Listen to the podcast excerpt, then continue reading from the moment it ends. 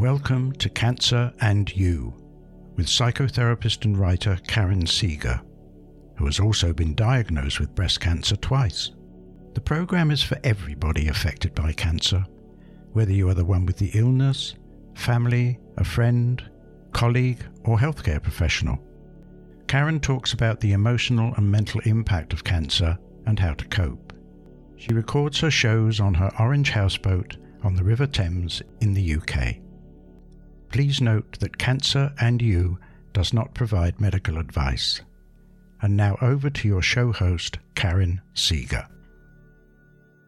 Hello and welcome to today's Cancer and You with me, Karin Sieger.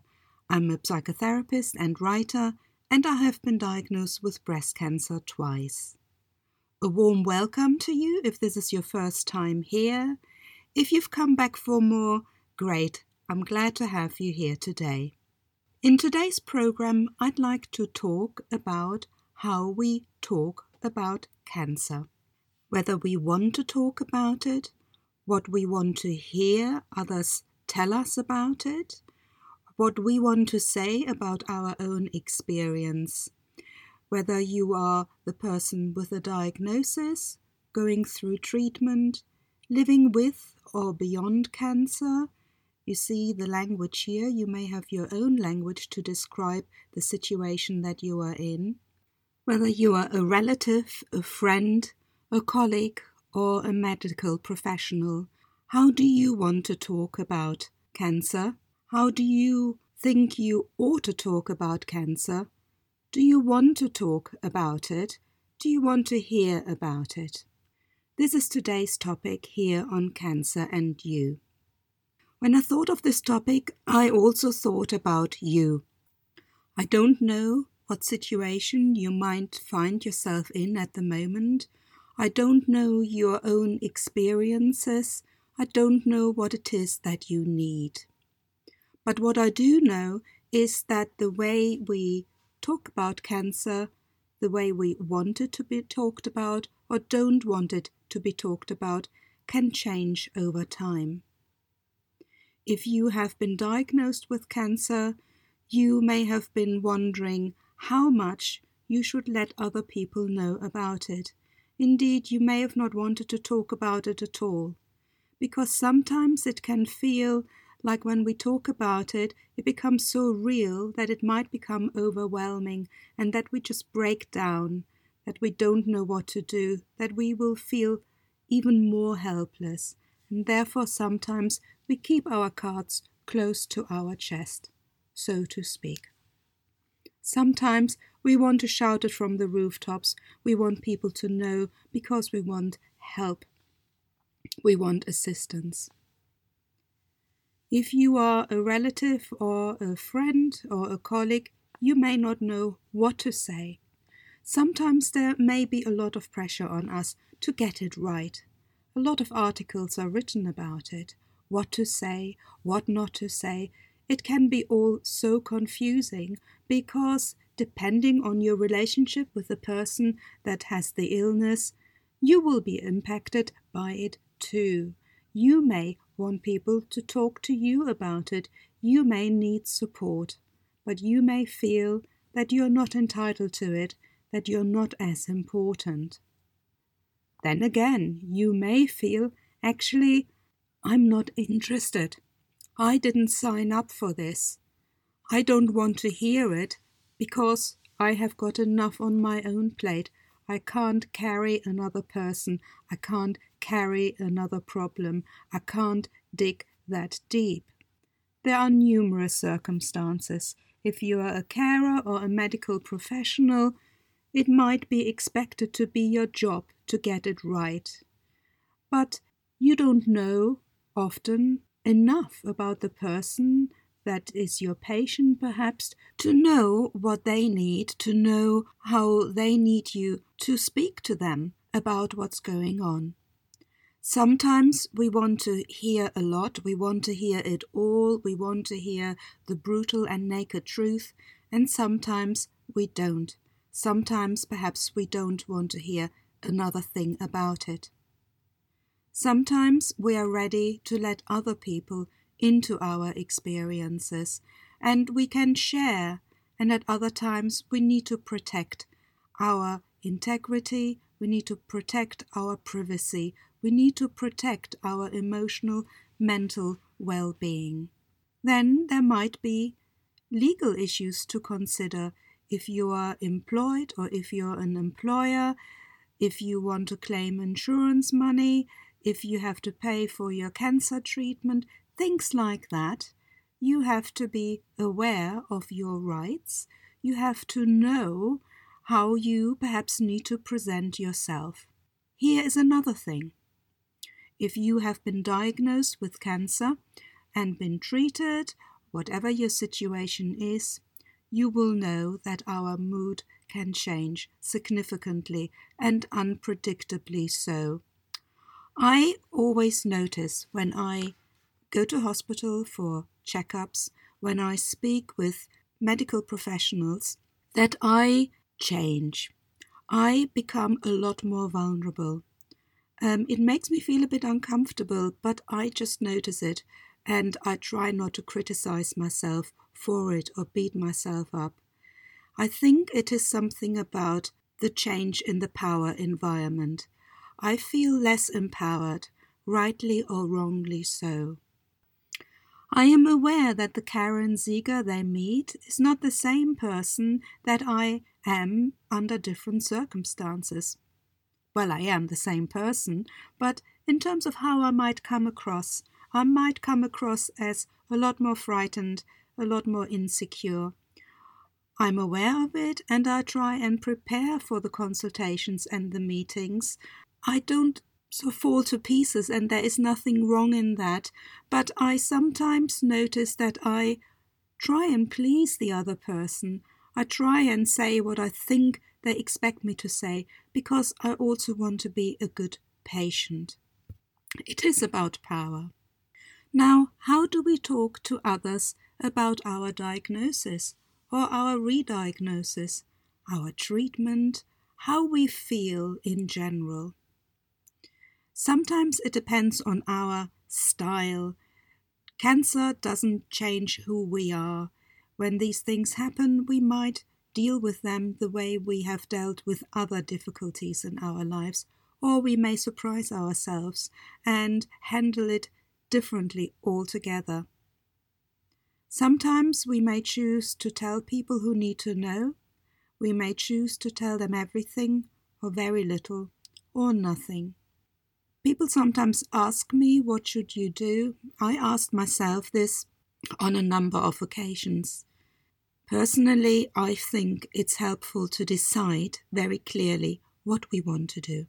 We need to take charge. It has to be our decision, whichever way you want to play it. You may choose to tell everybody who needs to know and tell them how you want them to be around you.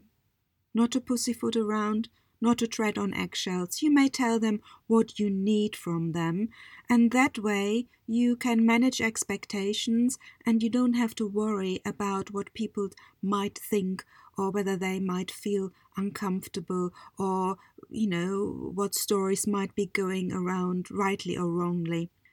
You may choose not to tell some people or anyone because you may be worried that people perhaps can't cope with this news and you may not have enough energy to then support them. That may go for close family or friends. You may not want to be pitied. You may not want people to make a fuss. You may want people to make a fuss. It all depends on your nature and what you need. The language that we use to talk about cancer can also differ depending on how we feel, depending on who we are. You will have noticed there can be a very aggressive language with a lot of swear words. There can be a very combative language. It's all about fighting and conquering and being a warrior. There can be motivational language. There can be very medical language, language which is very emotive, language which is very matter of fact. And again, it is important to know just because we choose to talk about it in one way doesn't need to mean that we don't need to talk about it or hear it talked about in another way at other times. The way we feel about it can change, and therefore the way we talk about it can change. Now, let's go back to the situation where you may be a relative, colleague, or friend, or medical professional. You may really not know what to say because you may also be affected by what is happening. Cancer can change your life. You don't need to be the one with the illness. You can be at the receiving end a lot about a lot of changes, perhaps in your household or in so many other ways. I said earlier on there is often a pressure of what to say. We need to get it right. I don't think there is a right. I don't think there is a blueprint for getting it right.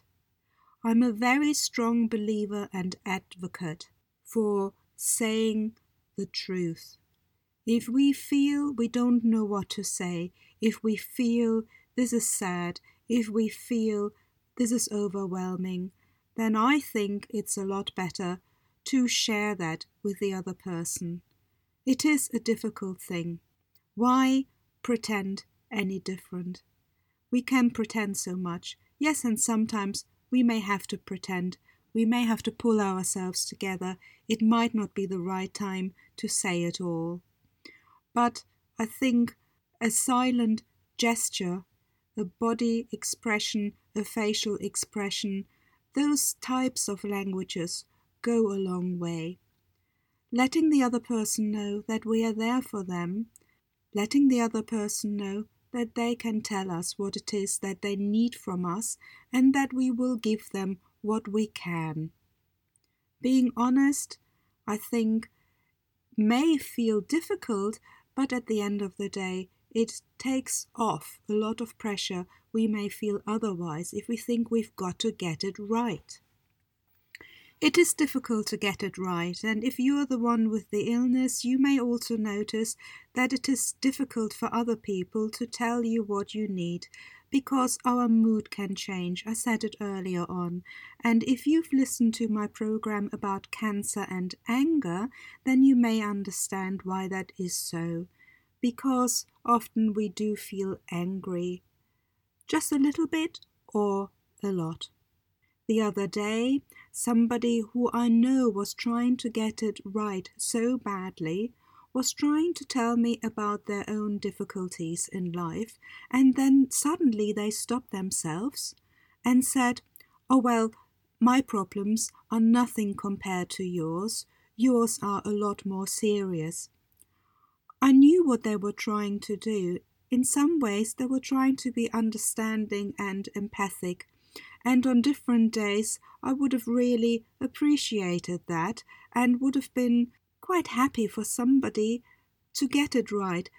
Our problems are not about a competition, yours is worse than mine, but sometimes we feel like, God, listen to yourself if only you knew what is happening to me. On that occasion, however, that was the last thing I wanted to hear. I didn't want somebody to tell me that my situation was worse, that my situation is so bad. I felt pitied. I know they didn't mean it. I felt, oh dear, my situation is really bad, while I had been working so hard to keep it in perspective, to not have my life become all about cancer and to overshadow what I can do, the abilities that I have, the life that I lead, despite cancer, with cancer. It's difficult to get it right. I tried not to feel angry. I did a bit, but it wasn't justified. There you go. These emotions come and these emotions can go. It's important that we observe how we feel and that we get used to how we feel about things. I also think that it's perfectly reasonable and very helpful indeed to let other people know when we don't want to talk about cancer. Because, as I said earlier on, there might be a lot more to our lives. And again, I don't know who you are listening right now. Chances are there is a lot more to your life than cancer. And then again, depending on your circumstances, it may be all about cancer. How do we talk about terminal cancer? How do we talk about cancer that can no longer be treated? How do we talk about dying and death? You may have listened to my program Soul Cravings the other weekend when I talked about coping with grief and loss here on Peace Within Radio. This is another difficult topic with lots of taboos, with lots of expectations, with lots of mixed feelings. Personally, in my experience as a therapist and as a human being just like you, I find if we can talk about it, it takes a lot of pressure off us. We may feel talking about it is pressured and pressurizes us and causes a lot of stress, but I think letting it go, talking about it, making those feelings normal, even though we don't want them, ultimately that is a lot better because it is a solution that gives us a chance to let other people know how we want the situation to be handled, what we need from them. It's a difficult topic because we may not want to die and we may not want the other person to die. And talking about it makes it real, and talking about it makes the pain so real. But again, in my experience, where this was handled openly, this can be such a relief and such a comforting experience after death has occurred. Looking back to know that this moment has been shared openly. I think dealing with death in an open way really enhances the life that we have together and can enhance our life. It's a very important choice that we have. But again, there is no right or wrong about it. What I want to encourage you in this program, Cancer and You, and in today's program about how to talk about cancer, is to find your own way, to check in with yourself, to see what is right for you. And sometimes we may make a choice for something that we are not yet ready to put in place. And that's okay too. Then we have to work towards perhaps getting into the right frame of mind to have the right setting to say what we need to say. Now, in today's program, I'm aware that perhaps I make the assumption that people with cancer have a lot of other people around them. And if we look at the statistics, certainly for the UK, there is a vast number of people who are going through cancer on their own. Therefore, if this is you, you may feel that you want to talk to somebody, that you want somebody to speak with you about it, but you're alone. You don't have many options. You don't have many choices. Remember, there are support services that you can reach out to for free. And I hope that this program can also offer you an outlet and offer you a reassurance that you are not alone in those difficulties. I know, it might not sound much, in many ways, you may be alone. In many other ways, you are not alone in being alone. In today's program, I feel again we have only just scratched the surface. There are so many other situations and experiences which we don't have time to go into today, and you can reflect on your own. You can share them via my website karinsieger.com, via social media. We are on Twitter, Instagram, and Facebook, and also on LinkedIn. I hope you have found today's program of some use. I look forward to welcoming you here again. Take good care and hope to see you soon. Bye bye. Thanks for listening to Cancer and You with your host Karin Sieger. You can follow Karin on Twitter at Karin Sieger. catch up with her articles, videos, and work via her website, karinsieger.com. That is K A R I N S I E G E R. We look forward to welcoming you here again next time.